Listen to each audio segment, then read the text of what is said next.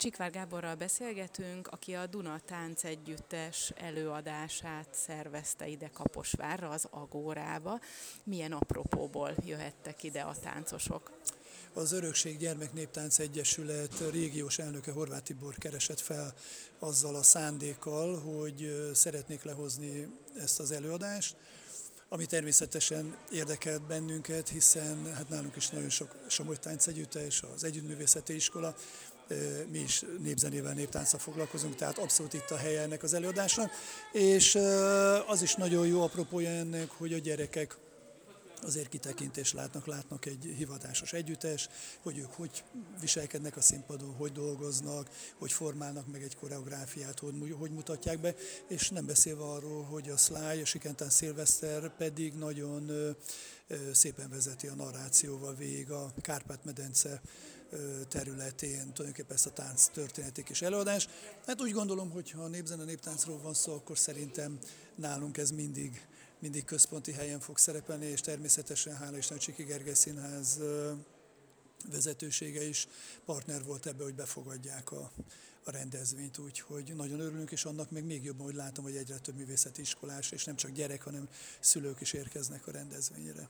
Mennyire fontos az, hogy a gyerekek lássanak más táncegyütteseket, illetve másokat is táncolni, például azokon kívül, akiket már amúgy is ismernek?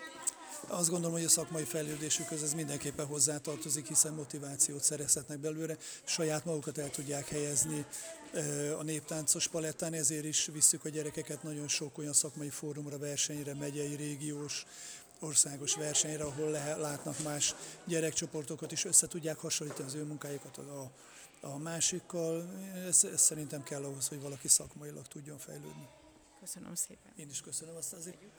Azért is volt szívügyünk, hogy be tudjuk fogadni ezt az előadást, hiszen anno idején Mosó C. István neve az mindenki számára ismerősen cseng a Somogy Táncegyüttes életébe, és tulajdonképpen Mosó, amikor itt dolgozott a Somogy Táncegyüttessel, hála sajnos már nem lehet velünk, akkor ő a Duna Művészegyüttesnek is a művészeti munkatársa volt, és a két együttes az nagyon szoros kapcsolatban volt, és ez is valahogy arra irányított bennünket, hogy szeretnénk, ha ez itt megvalósulhatna.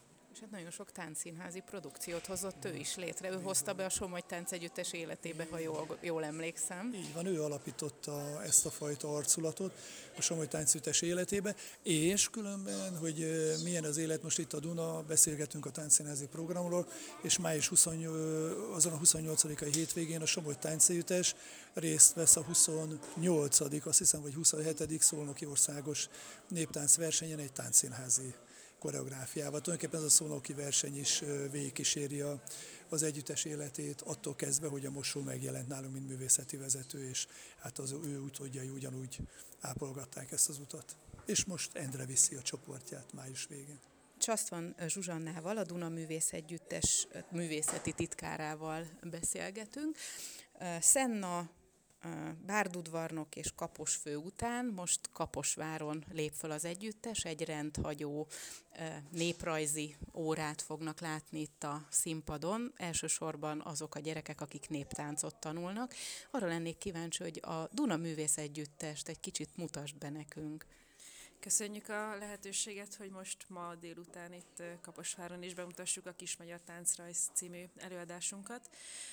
Maga az együttes ezerkilencszázötvenhétben alakult, tavaly ünnepeltük a fennállásának hatvanötödik évfordulóját, és ez egy hivatásos táncegyüttes, tizenkét pár a tánckarunk, van egy hattagú népi zenekarunk, és a a társulatot, a művészeket kiszolgáló műszaki stáb. Milyen táncokat szeret az együttes? Mi az, amiben otthon érzik magukat a táncosok? Hát alapvetően ugye az alapműfaja a táncosainknak az mind ugye a néptánc. Vannak teljes mértékben autentikus előadásaink is, mint a Szerelmünk alatt a szeg, vagy a Szépséges mezőség, de vannak olyan előadásaink is, ahol kortárs elemekkel ö, fűszerezve jelenik meg a néptánc, és, ö, és bizony bizonyos témákat dolgoz föl, vannak történelmi témájú előadásaink, mint a Gyertyaláng, ami a Trianon századik évfordulójára készült, vagy a Solus Christus, ami a reformáció ötszázadik évfordulójára készült, úgyhogy elég sokrétű a repertoárunk. Kiknek készülnek elsősorban ezek az előadások? Fiataloknak, idősebbeknek? Én azt gondolom, hogy egy táncszínházi előadás mindenkinek.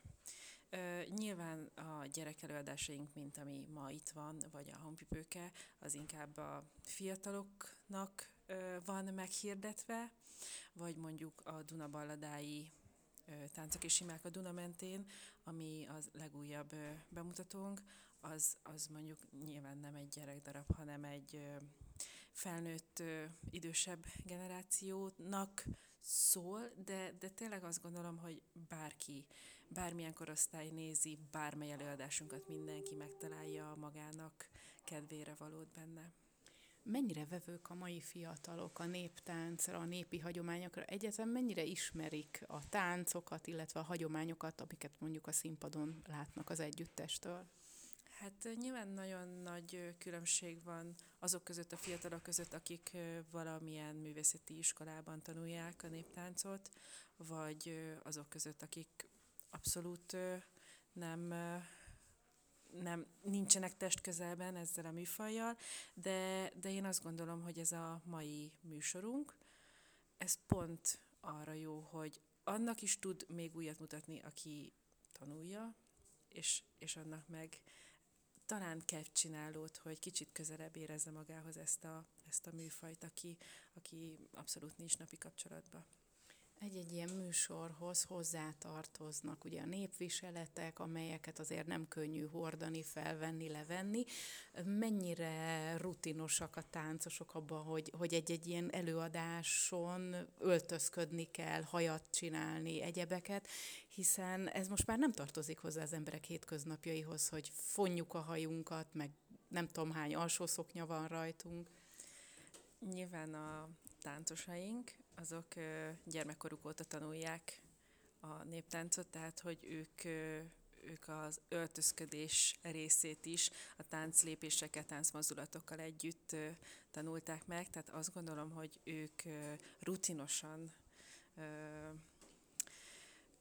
rutinosan csinálják a viseletbe való beöltözést, hajfonást és a színpadi megjelenésre, illetve a színpadra lépéshez a felkészülés folyamatát.